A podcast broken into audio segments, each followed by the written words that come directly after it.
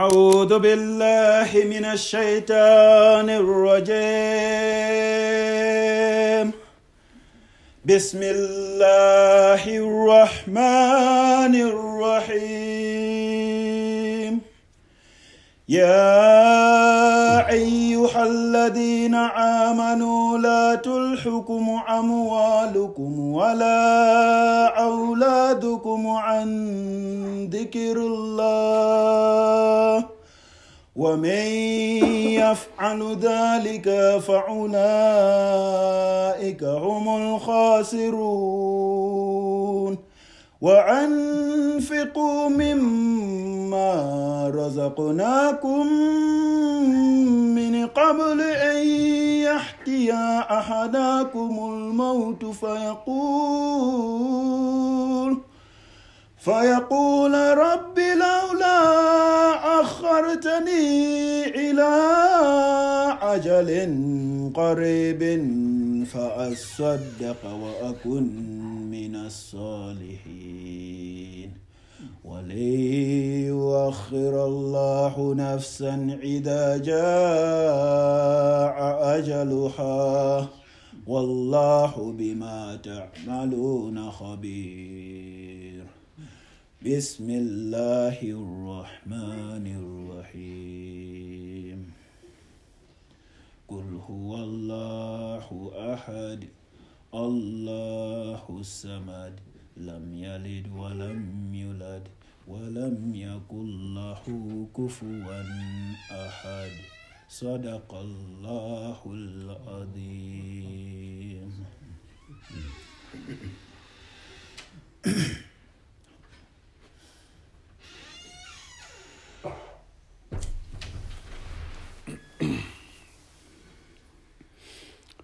الله الرحمن الرحيم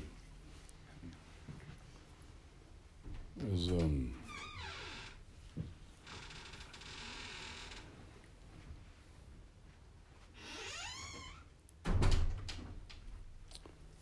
on the SE forum today, there was a,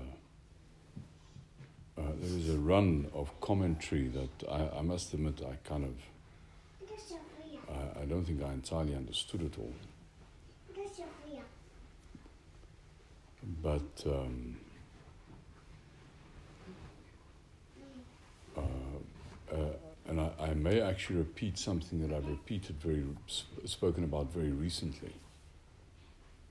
Um,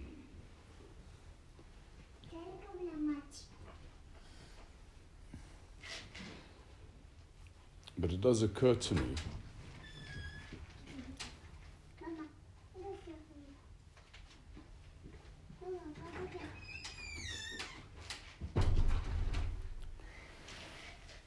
that um, it's helpful to start off uh,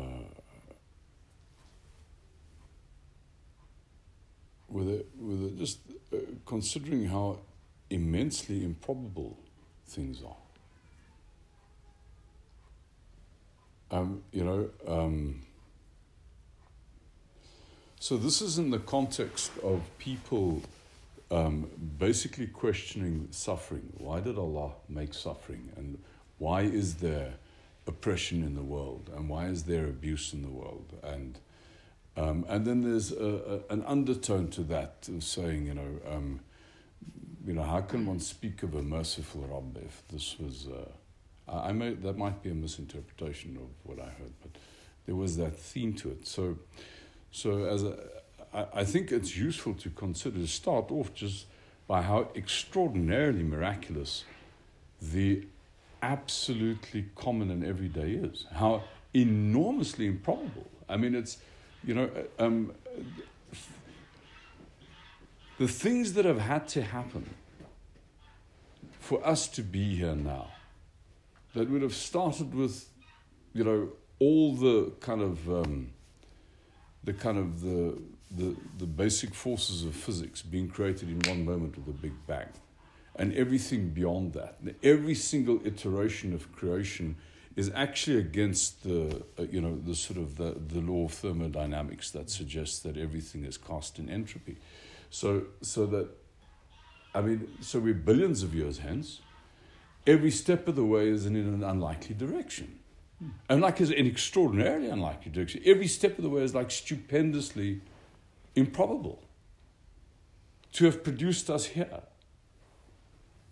So it's not so it's one thing confirming and affirming the miraculous nature of your own life by looking at your body and you know but the, it is it is this is just the tail end of a of an, of an enormous story you know millennia that have produced your life um, all necessary conditions that are to make this human experience possible. This that you you in this bizarre and improbable sort of bag of skin with four appendages and two eyes to plop top top. You know, I mean, it's a it's an extraordinary thing. Mm. And, uh, and, and also just the improbable nature of staying alive. I mean, how many things could kill you right now? It is an impossible number of things. I mean, there are people, there are 800,000 human beings have died in the last six months from a thing that you can't even see, it's so small. From that to entire species being wiped out by a meteor strike. Anything in between. So, so, so if you, if you just calculated the odds of continuing as opposed to the odds of absolute catastrophic annihilation, moment by moment. The odds of annihilation beat the odds of continuing in every moment. The, the, the number of things that can go wrong right now are infinite. So, why on earth have you taken the next breath? So, not only are you floating in the sea of the miraculous, the sea of the extraordinary, most incredibly improbable series of events. The very fact that you could walk through this door and leave again through the same door, that's stupendously improbable. So, so, so, in a sense, we de- we're deadened to how things are. We don't see how things are. We have we, we, we, don't, we, we look past this ocean of blessing to pick the one curse, and we say that curse is the truth. Hmm. And we don't realize that that curse that we pick actually says more about our conditional motive, what we want from life, what will satisfy us about life, rather than, than about the objective reality. The objective reality is that, you know, uh, it is the one curse in an ocean of blessings. Mm necessarily so.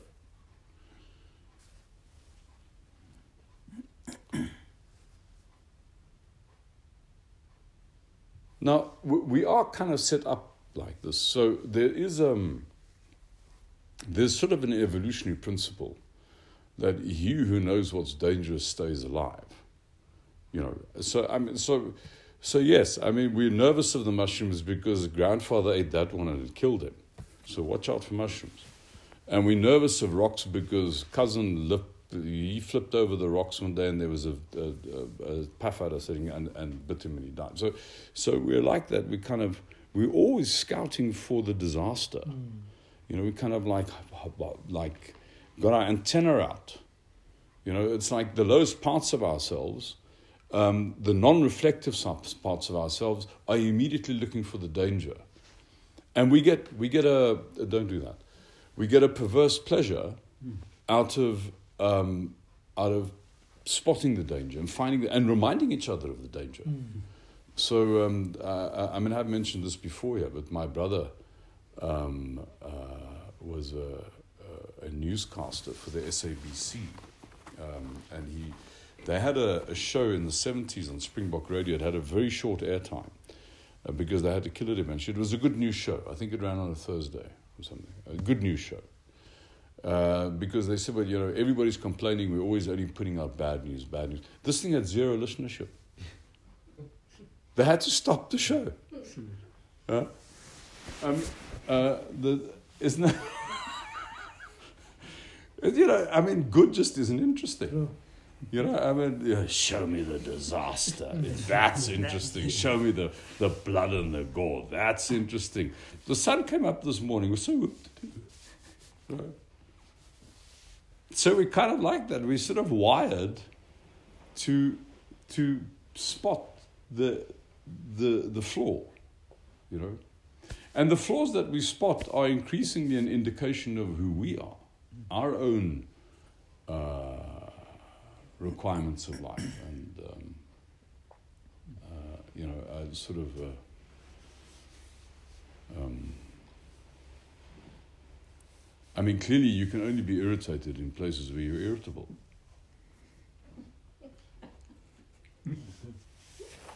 Uh, um, you know, uh, so. Um, uh, uh, you know, if, if, if I was if I was completely unconditional about any situation that I'm in, then I would be absolutely unassailable. I mean, I can nothing could happen to me that would make knock me off balance because I you know, I don't need that anything. You know, so.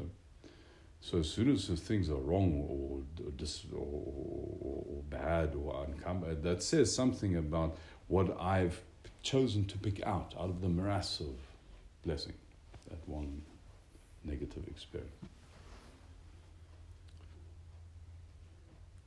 So, so this means that no matter how legitimate the victim narrative is, it is false, necessarily so. Oh, but this child was immensely abused. True. Nobody's blessing the abuse. Obviously, that would be horribly perverse. But the child is still alive. There's still a lot more going on that is good and right and wholesome. It's not all damage, you know, because if it wasn't the case, it would be dead. But it's not dead. So there's got to be more going right than going wrong. And you are, you, have, you are not helpful to that person if you don't help them to find that which is the blessing rather than the curse of their life. Hmm. No matter how legitimate the complaint about the curse is, surely. So the person has a choice. They've got maybe 30 years to go before Malakul Maut comes and knocks on the door for them. They can choose two things. They can spend the last 30 years trying to navigate past the, the ill feeling relating to their damage by trying to find something to affirm in their life. You know, or they can mire themselves in the resentment of what's been done to them so, so, so what's the kinder thing to do? What, what is actually the more humane thing to do? To sit with a person and, and, and same heap of misery and, you know, and affirm as, you know, there's nothing to be, it's all so dark. Well, I mean, what, how is that helpful to anybody? Really? And then the most extraordinary thing, you know, when you speak like this to someone, Sometimes I get this thing, but you're insensitive. How can, that's not insensitive. I mean, how on earth are you helpful to anybody who's mired in the muck of self pity if you go and swim in the muck with them? Yeah. I mean, how on earth does that help anybody? So, compassion, empathy cannot be vindicating, endorsing victimhood of any nature fundamentally, categorically. Cannot be.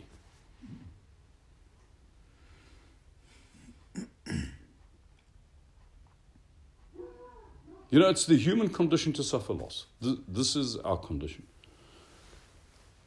And it's precisely the fact that we can suffer loss that produces the possibility for us to recognize just how extraordinary going on actually is.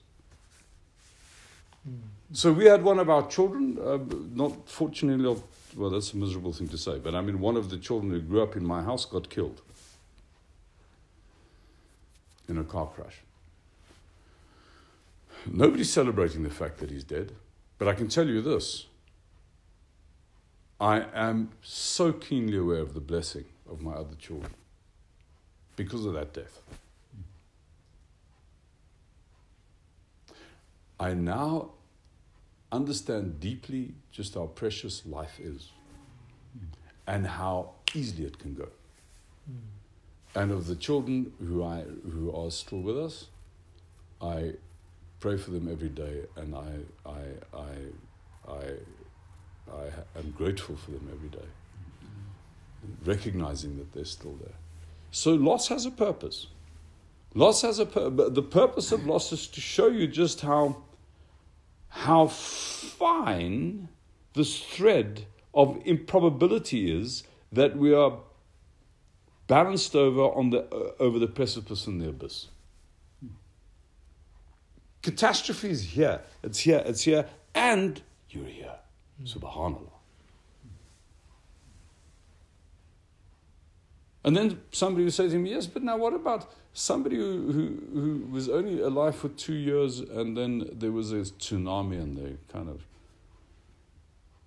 Okay. Were they alive for two years? So, that in the totality of that life, had more gone right than gone wrong? It must have gone right, otherwise, it would have been conceived in the first place. Mm. So, no matter how enormous and catastrophic the apparent failure and loss is, there's still more to affirm than to, to negate.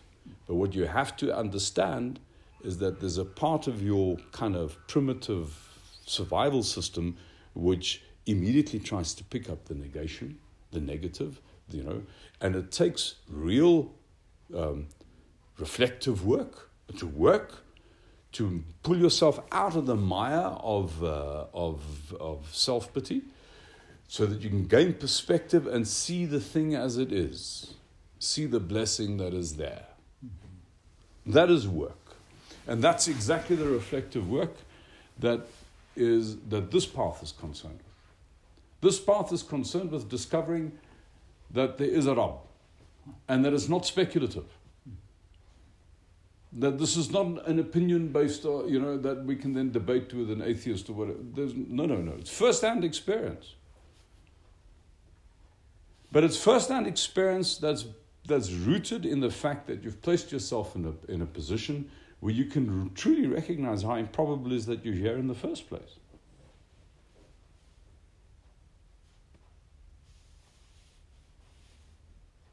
You this is so extraordinarily improbable. I'm, certainly I'm not here because I'm clever. You know, I mean, I'm not clever enough to make my guts peristalt properly. Honestly. Anybody who's suffered constipation can affirm that. So now, now, now you think you're going to manage your life. You can't even manage your gastrointestinal tract. You're not in charge of anything.